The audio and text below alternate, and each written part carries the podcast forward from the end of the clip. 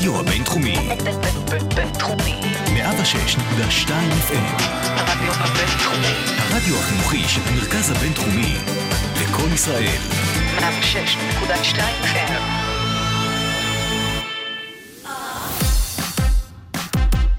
Sugar Spice, המתכון לשבוע טוב, עם רוני פורט ושי קלוט.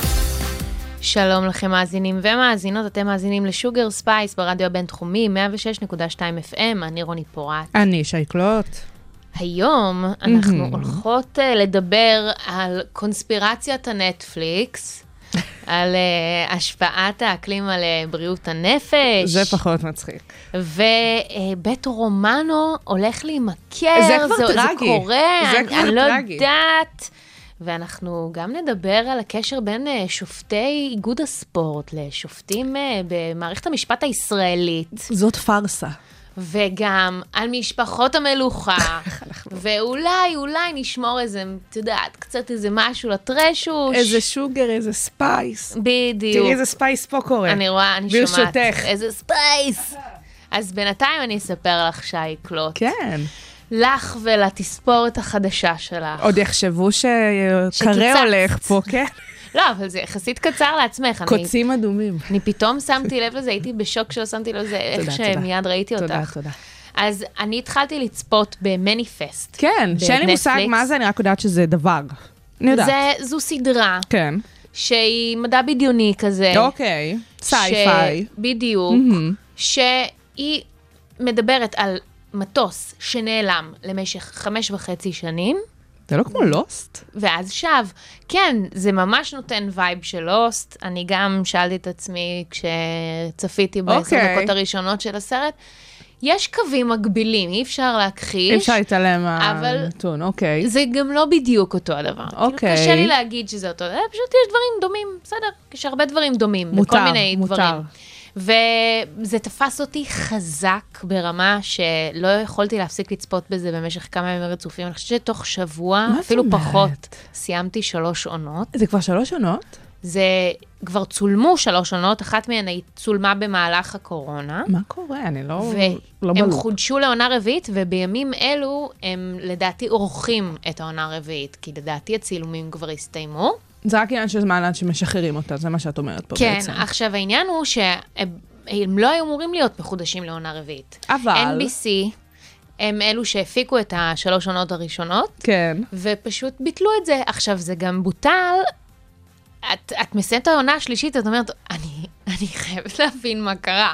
כאילו, זה אחד הדוש מובס ששמעתי עליו מהוליווד הכי קשים שיש. כאילו, אוקיי, לא אוקיי. מסיימים עונה בצורה הזו. זה לא נשמע ככה. ובעקבות אה, מה שנקרא כוח הצרכנות, אוקיי, הבנתי אז אותך. הרבה מאוד צופים, מחאת הקוטג' גרסת הנטפליקס. בדיוק, אז הם דרשו עונה נוספת, ובמקום שיהיו עוד שתיים, אה, סליחה, עוד שלוש, שש עונות כמו שתכננו את הסדרה במקור, הם הולכים לצלם רק עוד אחת של 20 פרקים. מה זה, זה טלנובלה? כאילו, מי עושה זה- סדרות 20 פרקים תק- באמת? יש בזה, את יודעת מה? יש בזה משהו, יש בזה קצת מהטלנובלות, אוקיי. וורלד. אוקיי. אבל אני, בקיצור, אני מאוד ממליצה, וגם, יש בזה, עכשיו, למה אני חושבת שכולם מדברים על זה? אוקיי, אני רק רוצה אין- להזכיר שאמור להיות כאן רכיב קונספירטיבי. כן. אני מחכה לו. נכון. אז בגלל שכולם נמצאים בבית, כן. סך הכל, רוב האנשים לא יוצאים מהבית, less, כן. less, כן. אז uh, הם רואים נטפליקס. ומה יש במקום ראשון בנטפליקס? מניפסט. מהמם. אז באמת זה משהו שקורה כמעט בכל בית בישראל. את אומרת. ועכשיו כולם מכורים לעניין, כולם מדברים על הדבר הזה, אבל גם כולם לא ממש רוצים לצאת מהבית, כי הם כל כך מכורים לזה. מה לעשות? אז דיברתי על זה עם חברה שלי, כן. שהיא, איך נגיד, חובבת אה? אנרכיזם, לא, לא הייתי אומרת קונספירציות, כמו בהכרח. אוהבת אנרכיזם. אוקיי. אז אמרתי לה, את יודעת, זה קטע כי כולם לא יוצאים מהבית, כי כולם רואים מניפסט וזה, אז היא אומרת לי, זה לא סתם. אמרתי לה, מה לא סתם? את, את, את רומזת שנטפליקס הם חלק מאיזה קונספירציה, איך קוראים לאלה, שביונסה וג'ייזי חברים מה, בה? אנשי הלטאה? לא, עם ה... נו, לא infinity. אולי, אה, מה, אה, לא, טום, טום קרוז? אה, הסיינטולוגיה? לא, לא, לא. אני תכף אזכר בזה. אוקיי. זה איזושהי קנוניה שכל האנשים הכי חזקים ובעלי נו, עוצמה זה לא בעולם... אנשלת, אה? לא, לא, יש לזה משהו trinity, ויניטי, זה פדיחה, אנחנו עושות פדיחה עכשיו שאנחנו לא זוכרות את זה. אנחנו מפתחות. בסדר, אתם יודעים על מה אני מדברת, גם אם אני לא זוכרת את השם כרגע. ובקיצור, אז מה, את רומזת ש- שנטפליקס הם חלק מהקונספירציה הזו? אז אומרת לי, כן. או, עכשיו, נטפליקס העלו מחירים, כולם העלו מחירים כולם הרי, העלו מחירים. נכון? אני לא יודעת, אולי, אולי נטפליקס הם חלק מכל הסיפור הזה של NSO, מה את אומרת? כולם פה ביחד, אה? את אומרת, את קמה בבוקר, ר- או- באים עלייך. כאילו, אם היה בטלפון, מה יש למשטרה לעשות עם הטלפון של כולם כרגע? כולם רואים מניפסט. את כאילו- אומרת, נטפליקס ו-NSO ביחד, יחד עם הסינים ששחררו את הנגיף מלכתחילה, וזה... נכון. מה, איך אנחנו הולכים לישון בלילה, רוני? אני, אני לא יודעת, אינני יודעת, אני לא יודעת. אבל זה מטורף. אני אגב חלמתי מלא ממניפסט, אם אנחנו כבר מדברות על חלומות.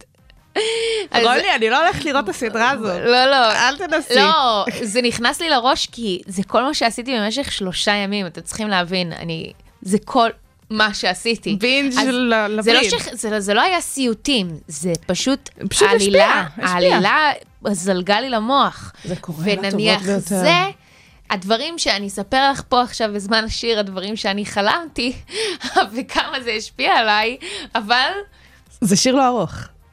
אוקיי, אני לך. תבררי. אבל אה, אם NSO היו נכנסים לראות את זה, אוי נניח, ואבוי לי. זה היה זה מעניין. כלא, זה כלא. זה, זה לא יודעת כלא. אם כלא, טוב, כלא... תראי, לא NSO והמשטרה מספרים לנו מה באמת קורה בתוככי, לא בנטפליקס מספרים לנו מה קורה בתוככי. אנחנו נשאר עם הקונספירציות שלנו, שרוב הסיכויים נכונות.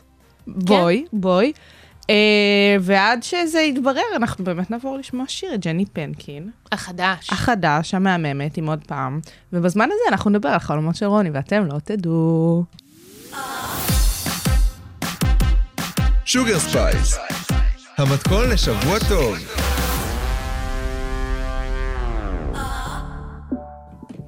ככה, אנחנו נמצאים במשבר אקלימי.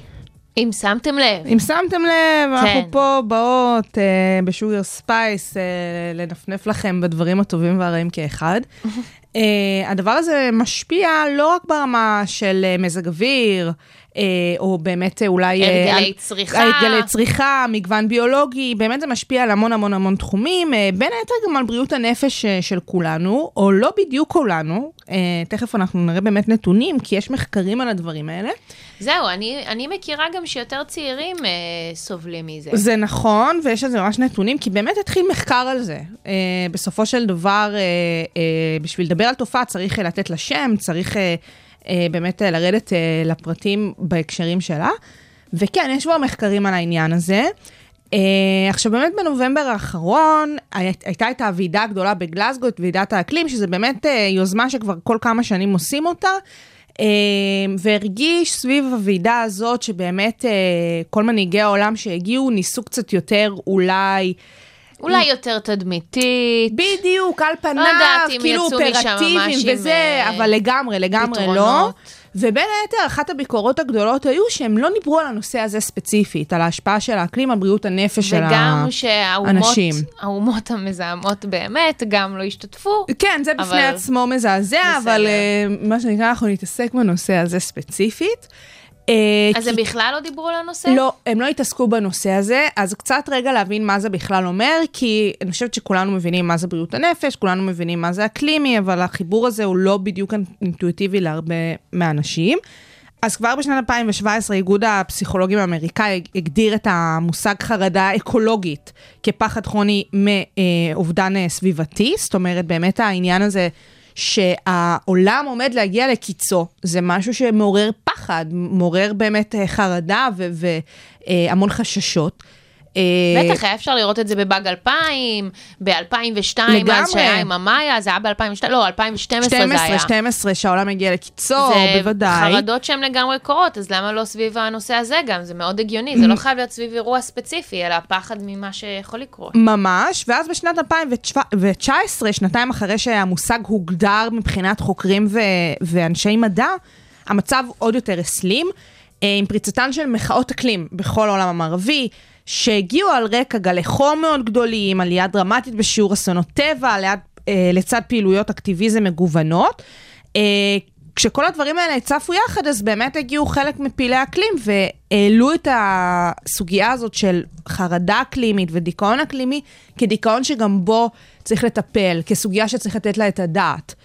אה, שזה באמת לא לפני הרבה שנים, אם חושבים על זה, 2019, אנחנו עכשיו ב-2022, באמצע יש לנו מגפה, זאת אומרת, יש עוד דבר שמגיע ו- ותופס את הזרקור. נכון, והמודעות, אבל באמת אנחנו יכולים לזכור שמודעות לכל העניין אה, של העולם מתפרק, באמת התחיל טיפה לפני הקורונה, כי אז ממש. כל הזמן דיברו על זה שכל הציוד הרפואי שנזרק. ו- לגמרי, לגמרי. זה פשוט הורס. גם אה, הנאום המפורסם של אה, גרטה. גרטה.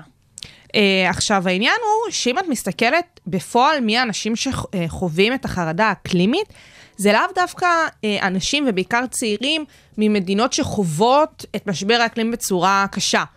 Uh, זאת אומרת, המודעות מפני האסונות העתידיים מספיקה בשביל באמת לחוות קשיים נפשיים סביב העניין הזה.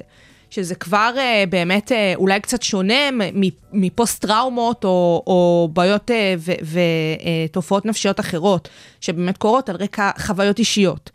שזה מעניין, זה באמת קצת ייחודי לעניין הזה ביחס לתופעות נפשיות אחרות. נכון. עכשיו, אם אנחנו קצת ננבור למספרים ולנתונים, אז לפי סקר איגוד הפסיכיאטרים האמריקאי שפורסם בתחילת אה, מאי 21, מידת החומרה הנתפסת של חרדת האקלים היא תלוית גיל. זה באמת נורא משתנה בין הגילאים, וכמו שכבר אמרנו, באמת אנשים צעירים, אה, שמה זה צעירים? אה, 16 עד 25, זה קבוצת הגיל של צעירים שנבחנה, אה, ובאמת הוגדרה על ידי המחקר הזה.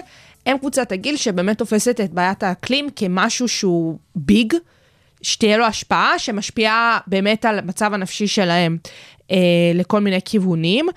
אה, ויש לזה משמעות, כי... לגמרי. כי זה לא רק um, הגיל הצעיר שלהם, אלא אתם מכירים את העניין הזה של טוב, זה כבר לא הבעיה שלי. אנשים מבוגרים זה. יותר לא, לא יכולים להבין את זה, כי הם לא יחיו פה לעוד הרבה זמן. הם לעומת. זאת uh, מבינים את זה. אה, ובאמת אה, גם המספרים מראים את זה, זאת אומרת 77% מהאוכלוסייה הזאת שנבדקה במסגרת המחקר מרגישים שהעתיד מפחיד אותם. זה, זה כאילו הגדרות מטורפות. זה באמת כמו זה אחוזים לקום מאוד מאוד בבוקר גבוהים. ולפחד שכאילו משהו יקרה. נכון, זה חרדה קיומית. עכשיו, אני חושבת שכאן בישראל אנחנו אולי כן יכולים להבין את זה קצת יותר, נכון. אולי את התחושות. כי בינינו, אה, כמעט כולנו בכל הדורות גדלים בצל איזשהו רקע של איום ביטחוני כזה או אחר. נכון. זה לא משנה לאיזה גיל את תלכי, מדור תש"ח. ועד אה, דור ה-Z, כן. בדיוק. זאת אומרת, אצלנו אולי במדינת ישראל הסיפור הזה אה, אה, אה, קיים בסיסטם שלנו, כי וואלה, זה המצב של המדינה. שאנחנו גם כאילו מסוגלים, במרכאות אני אומרת, כי לא כולם, אבל מסוגלים לתפקד אל מול. האיום הזה. בדיוק. עכשיו, אני לא אומרת את זה באיזה קטע של לזלזל בחרדה האקלימית, ממש או בדברים לא. כאלה. ממש לא, להפך. אני אומרת את זה בקטע של, אולי אנחנו, שבאמת חווים איומים על, על בסיס uh, תמידי, יכולים להבין מה uh, צעירים שאין להם מושג מה זה אומר, כן מרגישים, על אחת כמה וכמה כשהם באמת לא חווים את הדברים האלה על בשרם. כמו שאמרנו, הרבה מאוד מהצעירים האלה, בכלל המדינות שלהם uh, לא כל כך נפגעות במסגרת משבר האקלים עכשיו.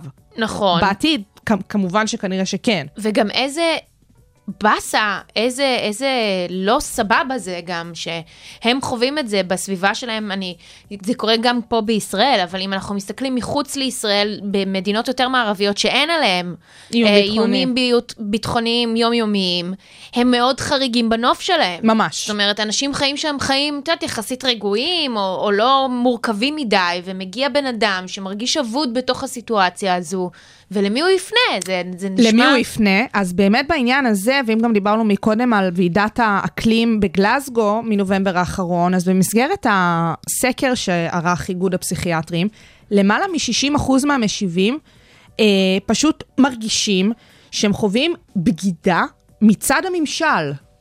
שזה וואו. באמת משהו ש... אה, את יודעת, שבודקים את הדברים האלה, ואת שואלת בן אדם, אוקיי, מה אתה מרגיש? אז הוא אומר, פחד, חרדה, לא משנה איזה שם הוא נותן לתחושות שלו. ואז כשרגע יורדים ל, ל, ל, ל, למה זה קורה, למה אתה מרגיש את הדברים האלה והכל, אז באמת לבוא ולהצביע על האשם, זה מדהים, ו, וזה גם נכון. כי בסופו של דבר, הסיפור הזה של משבר האקלים, אה, ובואו לא נתבלבל, כשאנחנו צורכים פחות, או משתמשים יותר אה, במוצרים בקטע של ריוז, או ממחזרים, זה חשוב. אבל בסופו של דבר המזהמים הגדולים זה כל התאגידים, ואם זה תעשיות ביטחוניות, אה, וזה באמת דברים שהם בהשפעת הממשל. זאת אומרת, האחריות האישית שלנו זה באמת חשוב, אבל עד שלא יטפלו במזהמים הגדולים, זה לא ישנה שום דבר נכון. מבחינת האסונות שהעולם הזה הולך לחוות, והצעירים מבינים את זה. נכון, ובגלל זה גם יש כל כך הרבה כעס על הזריקת אחריות הזו. ש, ש, ש, שזו, אלו היו גם התגובות מגלסגו. זאת אומרת שבאתם, אוקיי, הצטלמתם קצת, אה, איזה יופי, כולכם הגעתם בפרייבט ג'ט שלכם, by the way. ממש. ואז מה עשיתם? זה, זה באמת מגוחך. ואני חושבת שהסיפור הזה של חרדה אקלימית, דיכאון אקלימי, באופן כללי, ההשפעה של האקלים על בריאות הנפש, זה באמת נושא שצריך לקחת אותו ברצינות. אה, הנה, אפרופו השבוע, היה את העניין אה, של סל הבריאות אה, אה, שאושר בממשלה שלנו, ופתאום התחילו לדבר על למי כן מגיע ולמי לא מגיע, ותמיד הכל חשוב. פשוט צריך לקחת דברים ברצינות, וגם לתפוס אותם כשהם עוד קטנים. כי אם אנחנו באמת מסתכלים על זה שהתופעה הזאת מתפתחת עכשיו בקרב אה, בני נוער וצעירים, באחוזים עצומים, באחוזים אגב. עצומים, וזה באמת בכל המדינות בעולם, זה משהו שצריך להבין פה. אה, אז כדאי לטפל בזה, ואני חושבת שמה שהצעירים האלה באים ואומרים, זה קודם כל באמת עניין לקיחת האחריות. הם מבינים מי האשמים בתופעה הזאת, והם מבינים שיש מישהו שיכול לעזור, אה, והלוואי ואנחנו נצליח, ושנשרוד. We will. We will? כן. יאללה. שוגר ספייס, המתכון לשבוע טוב.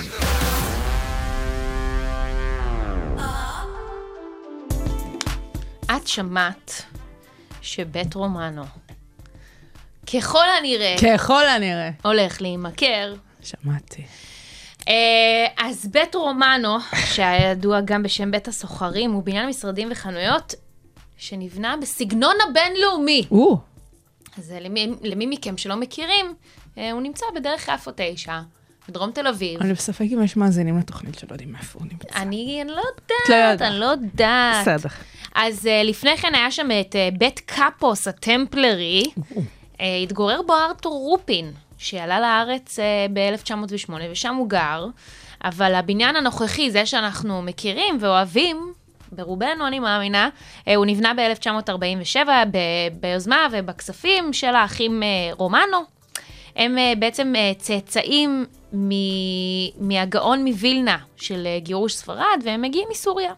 והם בנו את השטח הזה על פני שלושה דונמים, והוא באמת נחשב ענק לאותה תקופה. ממש. ממש, כאילו זה, זה דברים שקשה לנו להבין היום, אבל uh, מדובר באמת uh, בסוג של הקניון הראשון של uh, מדינת ישראל. אולי במזרח התיכון אפילו. יש, לא יודעת, אבל יש מצב. Uh, היו שם 300 חנויות. וגם uh, בתי uh, משרדים של כל מיני uh, משרדי ממשלה, ויש שם ארבע קומות, ולימים נוספה שם גם קומה חמישית. עכשיו, ההסתעפות של המבנה הזה היא די הזויה. אני עובדת שם בשנה האחרונה. היא יודעת, היא מבפנים, חבר'ה, מהקישקס היא. מכירה.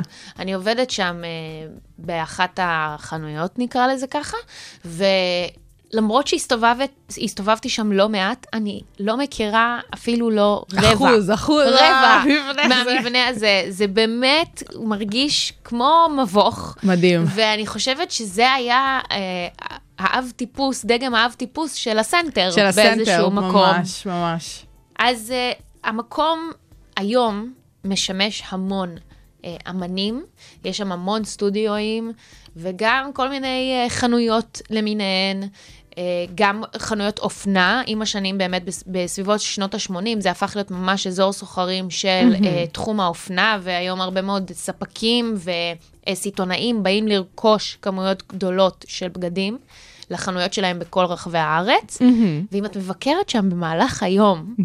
זה, זה חוויה די ביזאר, כי בעצם כל הרחבה, זו שאתם מכירים כהתדר, במהלך היום יש שם איזה 30 מכוניות שנכנסות ונכנסות. כל אחת על הקשקש. את כל- את מסתכלת על זה, את אומרת, וואו, המשחק עם הרכבים, השיא, בדיוק. שעת השיא. שעת השיא זה שם. המכונית האדומה. אם את מגיעה לשם ראשונה, את כנראה צריכה לחכות לסוף היום כדי לצאת משם. לא פשוט- פיפו, לא פיפו. לא, זה לא פיפו. אין פיפו. ו... ובערב, קבוצת התדר מחיה את כל האזור הזה, ו... ובעצם יש את התדר, שזה איפה שנמכרת הפיצה, וגם יש את הרחבה הנחמדה הזו. יש את מועדון הרפי, שזה איזושהי חנות שהוסבה למועדון. יש את הנואבה, יש את בית רומנו, את uh, מסעדת הרומנו. יש גם את המיראז', שזה הבית קפה החדש שנפתח בצד של פארק מסילה, ובכלל, בשנה האחרונה, עם כל העניין הזה שפארק המסילה נפתח, אז יש הרגשה כזו של התחדשות. את יודעת, זה כמו להסתכל, להיכנס לבית ששיפצו אותו, אז ככה זה מרגיש עם פארק המסילה, בשבילי לפחות. לא, לא, באמת הסיפור עם בית רומנו, כמו שאת מראה את האבולוציה של המבנה הזה, זה שהוא תמיד רלוונטי איכשהו. נכון, ו- וכל אחד יכול למצוא את עצמו ב... ב- בתוך ה-DNA ההיפסטרי הזה באיזושהי רמה, נכון, כאילו. כי זה, אני מרגישה, אני מגיעה לשם באמת לפעמים בסיטואציות ש... אומרת לעצמך, אוקיי, איך שהכל מתנקז לשם, יש אירועי תרבות מדהימים נכון. שקורים שם. מי שמכיר את התופעה של כדורגל שפל, שזה אה, קבוצת אוהדים שמקדשת את תרבות השפל בכדורגל, היא, לא ידעתי. היא מתנגדת לכל מה שקשור באמת אה, לתופעת הבעלים והאמירויות, וכל באמת מה שקורה לכדורגל המודרני, והיא.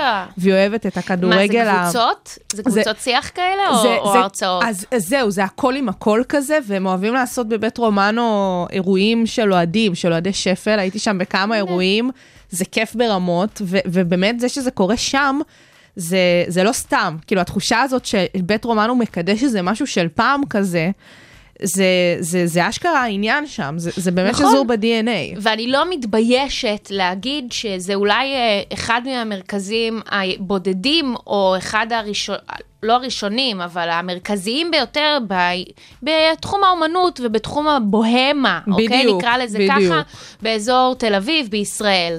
יש שם מפגש של... אנשים, בין אם זה הוגי דעות, אם זה צורכי תרבות, בין אם זה מובילי תרבות, או אנשים באשר הם שרוצים לקדם תרבות, ש... שאין בעוד מקום כזה. זאת אומרת, לא משנה באיזה שעה תהיי שם ביום, גם בבוקר, גם בצהריים, את תראי איזשהו מפגש עם אנשים שאין לך אותו. את לא, לגמרי. את לא תוכלי לחוות את זה כשאת תלכי סתם ברחוב, כשאת תלכי לקניון, לא יודעת, אין את זה. באמת שם- אין את זה. והם מקדשים בצורה כל כך חמודה, קבוצת התדר, כל מיני קבוצות קטנות, בדיוק כמו שסיפרת עכשיו על הכדורגל, וזה יכול להיות אה, אמנים שלא בהכרח מקבלים חשיפה, אז הם נותנים להם אותם. זה, זה יכול להיות על רמת הפרינג', אנשים שבאמת משהו, איזושהי תרבות מחתרתית, שלא בהכרח מקבלת מקום בתרבות המיינסטרימית. וזה מה שאני כל כך אוהבת במקום הזה. יש כאלה ש... הגיבו לי, ב... העליתי על זה משהו אתמול בסטורי, והם כזה, סוף סוף, עכשיו תראי, גם אני אוהבת לצחוק על ההיפסטרים, כאילו, את יודעת, אני לא יודעת אם אני מגדירה את עצמי כזו אפילו, אבל סבבה, זו תרבות שכיף לצחוק עליה, אבל בסופו של דבר, המקום, תל אביב לא תהיה אותו הדבר, לא, בלי המקום גם, הזה. באמת בואו נסביר מה, מה הולך לקרות שם אה, על פי פרסומים זרים, כן? כן. כי, כי זה באמת אה, מדהים כמה, אנחנו מדברות על ההיסטוריה של המקום הזה, ובאיזשהו מקום זה קפסולת זמן ש, שנשמרת על דרך יפו, ו, ובאמת פנינה בתוך תל אביב. ומדברים על העיר וה, והאבולוציה שהיא עוברת, ואת יודעת, כל המגדלים והכל, ו- ואשכרה מה שמתכננים לעשות שמה, זה פשוט לרמוס את כל הייחודיות והאור שהבית רומנו מכניס לעיר, ולהפוך את זה לעוד אה, אה, בית מלון, בית מגורים, בית משרדים, אפור קר ומנוכר. boring. ממש. שזה עוד דרך להוציא את הצעירים מהעיר, ממש. ולהכניס את העשירים. לגמרי. וגם ככה זה קורה בכל הרבדים, בכל התחומים בתל אביב. עכשיו, דיברנו מקודם על אחריות של הממשלה בהקשר האקלימי. אז אם אנחנו מסתכלות רגע באמת על הסיטואציה הזאת, מה שקורה בבית רומנו, וכמו שאת אומרת, זה חלק מתופעה הרבה יותר רחבה שקורית בתל אביב, שמשנה את פניה. אז יש כאן אנשים שיש להם אחריות סביב זה. יש לנו באמת, אה, אה, עיריית תל אביב זו אחת מהעיריות הכי חזקות בישראל, אם לא החזקה ביותר. אה, אה, חולדאי יודע לעשות דברים יפים, אבל גם הוא יודע לפשל. עכשיו, באמת, כמו שאנחנו מנסות לתאר כאן את תמונת המצב סביב uh, הסיטואציה של בית רומנו, זה יותר גדול מבית רומנו. הרבה יותר גדול. זה יותר גדול מזה. זה אגב, גם אנחנו מתייחסים לזה כאילו זה קיים כבר עשורים, ה vibe הצעיר הזה וזה שהכניסו לתוך בית הסוחרים. זה קיים מ-2013, וכן, כבר עברו לא מעט בעלים שקנו את הנכס הזה. תקשיבי, זה מאז אבל- ומתמיד, גם אבא שלי היה הולך לשם בתור צעיר, כשאני הולכת לשם, אז הוא אומר לי, אה, בטח, כשאני הייתי אה, בגילי... מה את אומרת? אני-" כן, כן, טוב כן, לשמוע. כן, כן, זה- זה אשכרה, אני באמת- לא ידעתי. לא, לא, זה באמת מאז ומתמיד. זה באמת, אבא שלי כאילו ב-70's, ב-80's היה הולך לשם. די, נו, זה באמת מאז ומתמיד, חבר'ה. זה זה מקום שסבבה שמאז 2013 הוא, הוא הלך לכיוון ספציפי. אבל מאז ומתמיד זה היה מקום שאנשים עלו אליו לרגל בצורה כזאת או אחרת. ואם הם אשכרה באים והולכים להרוס את המקום הזה, לא זוכרת את השנה הספציפית שהפרויקט הזה אמור להתחיל, כן? לא, כי הוא עוד...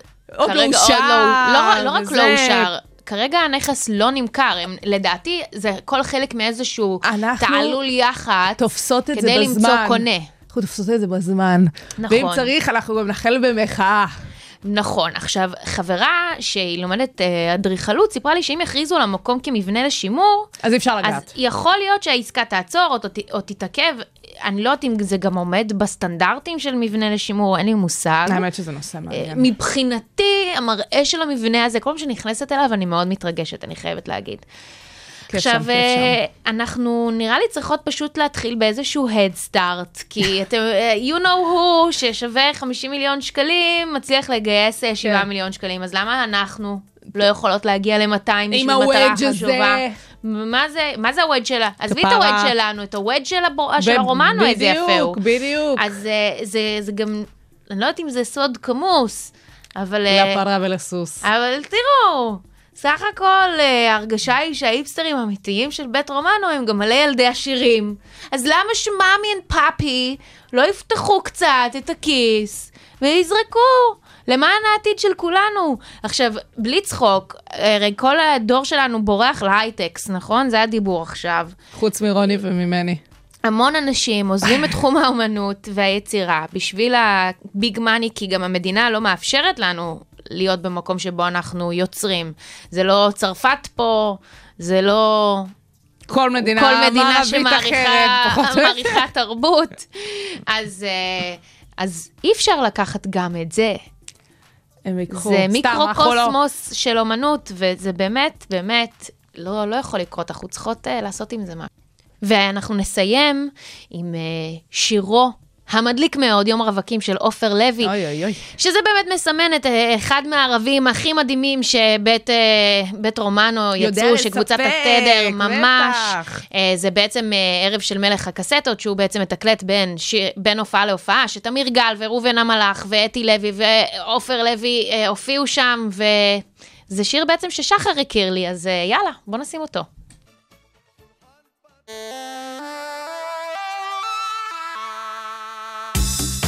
הרדיו הבינתחומי, בינתחומי. 106.2 FM,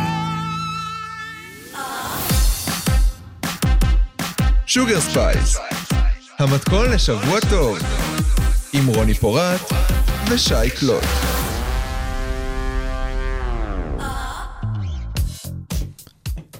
כן, אני באה קצת כועסת. לחיות עם שי קלוט היום. מה, אז ספרי לנו. ככה, אה, מי שלא חי על הפלנטה הזאתי, אני. בשבוע האחרון אה, קרו כל מיני מקרים במשחקי ליגת העל וגביע המדינה בכדורגל בענייני שיפוט. שזה באמת אה, נושא בפני עצמו לדבר רגע. לא, אה, זה התחיל כבר לפני איזה חודש וחצי עם הסיפור שהשופטים לא הגיעו עם הדגל, לא? במשחק ההוא. עזבי, לא, אז יש את החלמאות הזאת, אבל כן. ספציפית העניינים של השבוע האחרון זה באמת מה שנוגע להחלטות שיפוטיות ממש. את יודעת, ברגע שאת כבר על המגרש ויש מהלכים והשופטים אה, פועלים ככה או פועלים אחרת, זה קרה בשבוע האחרון, והם לא בחלו, זאת אומרת, כמעט ולא היה מועדון שלא אכל מהם מרה. אה, זאת אומרת, את לא יכולה לבוא ולהגיד, כן, מצד השופטים? כן, מצד השופטים. אני, אני היה איזה משחק השבוע, ספציפית אה, מכבי אה, חיפה, הפועל באר שבע, שאני רואה את המשחק ואני אומרת לאח שלי, לעידן, תקשיב, אם מתחילה פה מלחמת עולם, השופטים נגד אה, שחקני אה, ליגת העל, או המאמנים, או הקבוצות, או משהו כזה, אני שורה ראשונה עם פופקורן, כאילו, זה, זה ממש הרגיש שזה הולך למחוזות האלה. אוקיי. עכשיו, הדבר הזה גרר ביקורות ו- וטענות ותלונות, ובצדק, כי אני באמת חושבת שאם שופטים עושים עבודה לא טובה, אפשר לבוא ולדבר. לא תמיד כששופט, אה, אה, ובאמת, כמו שאמרתי בהתחלה, הם לא בחלו, זאת אומרת, זה היה כל המועדונים. וברגע שזה עובד ככה, ברגע שזה באמת, את, את יכולה להצביע על פאקים מקצועיים שלהם, אז הביקורת מוצדקת. כי יש כל מיני סוגי ביקורות כשמגיע לשיפוט. אה, זה יכול להיות באמת על רקע אידיאולוגי, את יודעת, כאילו, הוא שונא את הקבוצה שלי, הוא אוהד הפועל, את מכבי, את דברים כאלה שכאילו, לכי תוכיחי ש... שאין לו אחות. אבל כשזה מגיע באמת לדברים מקצועיים, מה שנקרא, שלא משתמעים לשני פנים, אז וואלה, הביקורת מוצדקת והיא צריכה להישמע, כי זה לטובת כולנו, זה לטובת הספורט, זה לטובת המשחק, זה לטובת השחקנים, לטובת האוהדים. וזה מה שקרה השבוע. עכשיו, המקרה הזה, אה, של השבוע הזה, אה, ובעיקר התגובה של איגוד השופטים, הייתה כזאתי שגרמה לי ככה, אה, בתור אה, אה, בוגרת תואר במשפטים, לטיגטורית צעירה. תראי, להיזכר בכל מיני מקרים שלפחות בתור סטודנטים במשפטים באמת לומדים עליהם ושומעים עליהם, על, על מקרים של טעויות שיפוט של שופטים, מה שנקרא אמיתיים במרכאות, כאילו, כי אנחנו מדברים על שופטי כדורגל, אז כאילו שופטי אה, בתי המשפט, שהם טעו. עכשיו עוד פעם, שזה אפשרי, שזה גם אפשרי. בתחום הזה וגם בתחום הזה, כולנו בני אדם. לגמרי. הבעיה היא כשזה הופך להיות סיסטמטי. עכשיו, העניין פה, זה כמו שאמרתי בהקשר של אה, אה, שופטי הכדורגל, יש את הטעויות האידיאולוגיות, שנגיד אצל שופטים שעובדים לפי חוק, אז חוקי יסוד וזכויות וכאלה, זה בעייתי לבקר את זה מהבחינה האידיאולוגית. זאת אומרת, אם הם בעד, אה, לא יודעת מה, זכויות להט"ב, אז יש אה, אה, אנשים שמרנים שנגד זה, ושופטים אה, בעליון נותנים את הזכויות, אז כאילו, את מבינה, אי אפשר באמת לנהל פה ויכוח אמיתי. אני מדברת על טעויות של שופטים, כשזה באמת... אה, אה, אה, הם פועלים לא לפי החוק, זאת אומרת, ההחלטות. שלהם... אני אתן דוגמה. אה, לדוגמה, אם אנחנו הולכים אה, לסיפור של האונס בקיבוץ שומרת, עכשיו יש גם אה, בתיאטרון בית לסין, מעלים את ההפקה המחודשת של משחקים בחצר האחורית, שמבוסס במידה מסוימת, עדנה מזה כתבה את, את המחזה הזה על רקע האונס הזה. אה, אני לא אכנס לפרטים של האונס, אבל מה שקרה זה שכשהדיון במחוזי קרה, אה, בדיון הראשוני, השופט לינדשטראוס, שאחר כך גם היה, לא פחות ולא יותר, מבקר המדינה. אה, פשוט כאילו דיבר על הנאנסת בסיפור הזה ואמר, אה, טוב, אה, היא לא הייתה בתולה, היא ביקשה את זה, כל מיני דברים שכאילו לקרוא את פסק הדין ולהקיא. ממש. עכשיו, זה גם באמת נגד החוק. הפסיקה שלו הייתה לא, בת, לא בהתאמה ללשון החוק שמדבר על מה זה אונס, ומה הקריטריונים לאונס, ומתי קובעים אונס. אז פה הדעה האישית הבעייתית, בדיוק. והלא מקצועית, אתית בעליל, לא התיישבה עם החוק, זאת אומרת, הוא טעה, הוא באמת טעה, ו- ובאמת לקח את זה לכיוון של אני שוביניסט, ואני לא מבין מה זה כשאישה אומרת לא, ואת יודעת, כל הדברים האלה שכאילו די. ובתחום המשפט, ברגע שפוסקים באיזושהי צורה, זה לגמרי. הופך להיות אה, תקדים, הלכה, הלכה, נכון? בדיוק, דברים כאלה. מן הסתם אה, אה, ערערו, זה הגיע לעליון וזה, וגם באמת השופטים שם ביקרו, חלקם, ביקרו את לשון הפסיקה של אינדרשטרוף. שמדובר בשנות ה-80. לא, אה, שנות ה-90. 90? כן. עכשיו, הסיפור הזה, זה סיפור אחד, וגם בעליון יודעים לטעות. לדוגמה, לא פחות ולא יותר, האיש היה בכותרות השבוע, לא, את יודעת, כמעט כמו קים קרדשיאן, אהרון ברק, אה, אה, איש אוניברסיטת רייכמן. אה, בשנות ה-80, אה, לא, בשנת 2000, אה, פסק דין אה, שמדבר על אה, רצח, אה, שגבר רצח את אשתו והמאהב שלה.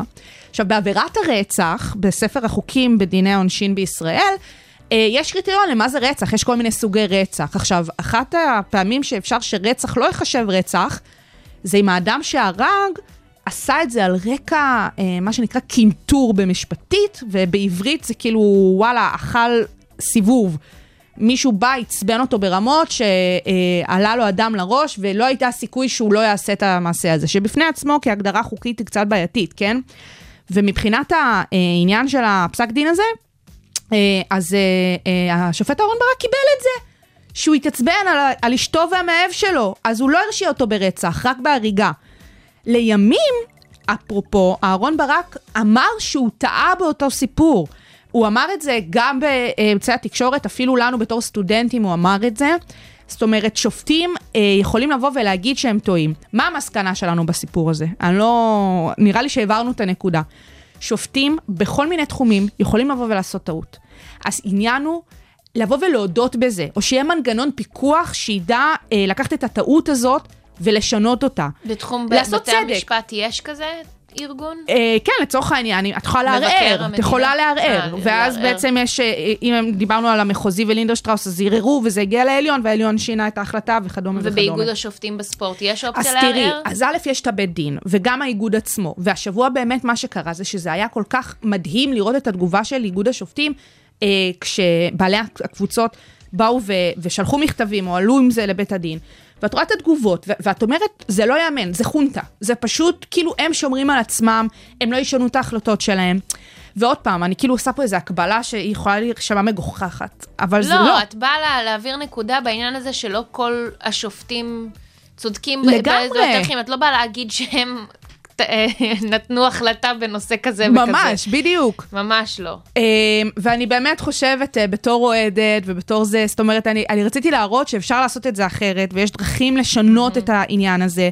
ויפה שעה אחת קודם, אה, עוד פעם, כי זה קודם כל אה, בעד המשחק.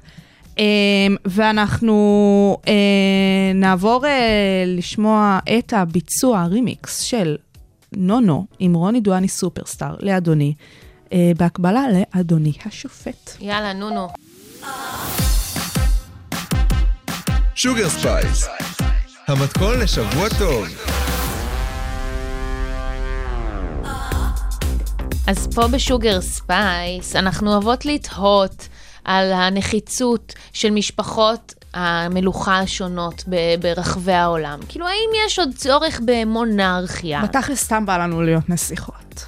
כן, כן. זאת האמת. לכל ילדה שגדלה בניינטיז, נראה לי, היה איזשהו חלום. נכון. להיות איזשהו סוג של ADD. היום אנחנו יודעות שזה ממש לא מה שבא אבל לנו להיות. ממש לא בא לנו להיות שם. בסדר. בטח עם כל הסיפורים של מגן. קיצור, לא. לא.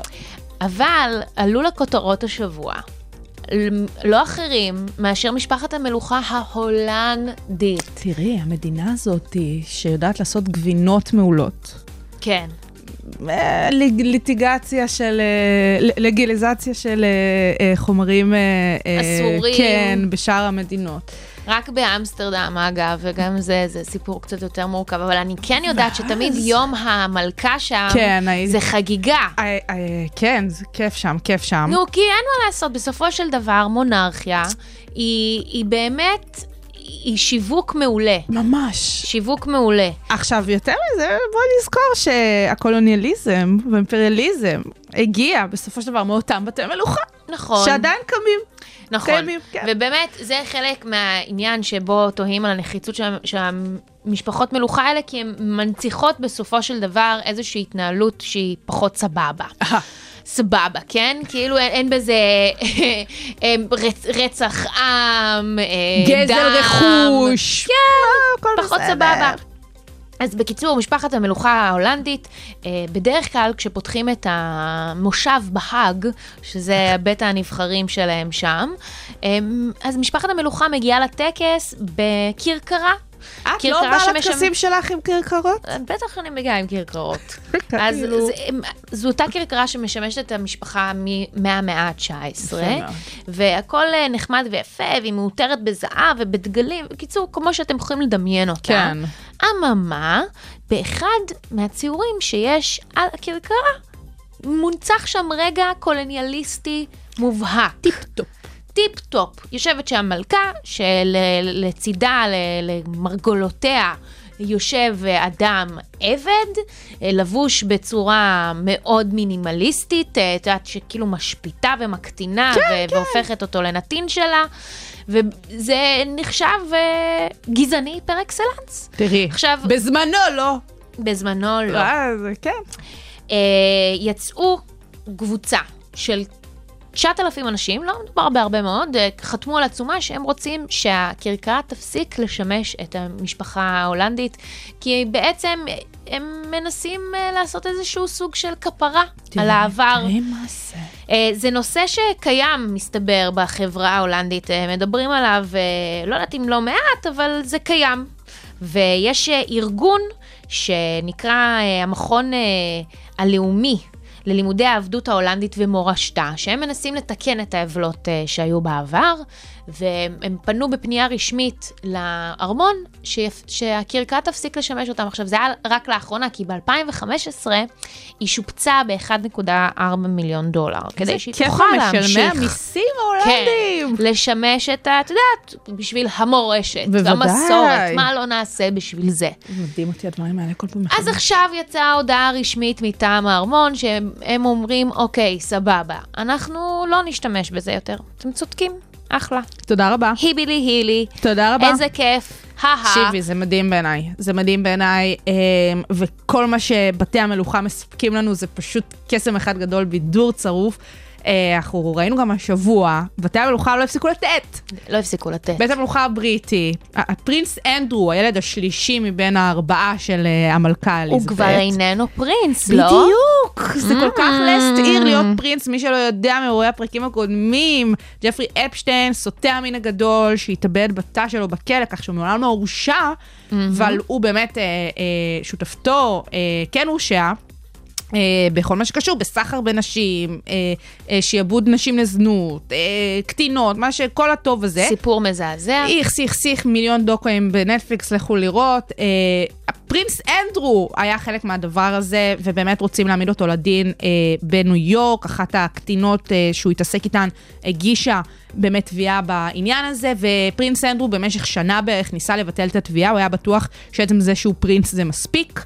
וממש אין צורך להעמיד אותו לדין, בסופו כי של הרי דבר... בעבר הם העלימו לא מעט אה, לגמרי. פשעים ו- ועוולות שנעשו על ידי המשפחות וזה השונות. בדיוק העניין, זה לא משהו חדש. הוא יתנהג ככה כי הוא יודע שהוא יכול. נכון. כי ככה זה, הוא גם הרי ה baby בדיוק. האהוב של ליליבת. בדיוק, הוא הוא- הילד האהוב הוא עליה. הבנימין שלה, נשמה. בדיוק. בסופו של דבר בית המשפט בניו יורק אמר לו, לא, נשמה, אתה תתייצב, אתה תעמוד לדין, לא מעניין אותנו. כאן בארצות הברית אין מונרכיה. אין מונרכיה, מאמי.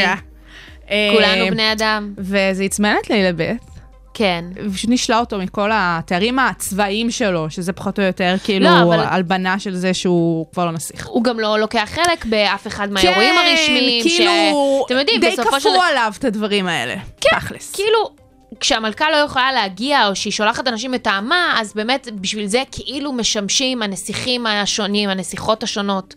כדי להיות בזה, אבל זה גם צעד. נכון, זה נעשה מתוך מודעות אה, לגמרי, גלובלית סביב לגמרי, הנושאים האלה. אני לא יודעת אם זה באמת משהו שהיא. מאמינה לו. בשנים האחרונות, נכון. גם עם מייגן, וזה, אנחנו לא נעלה אתכם בפרטים, בשורה התחתונה.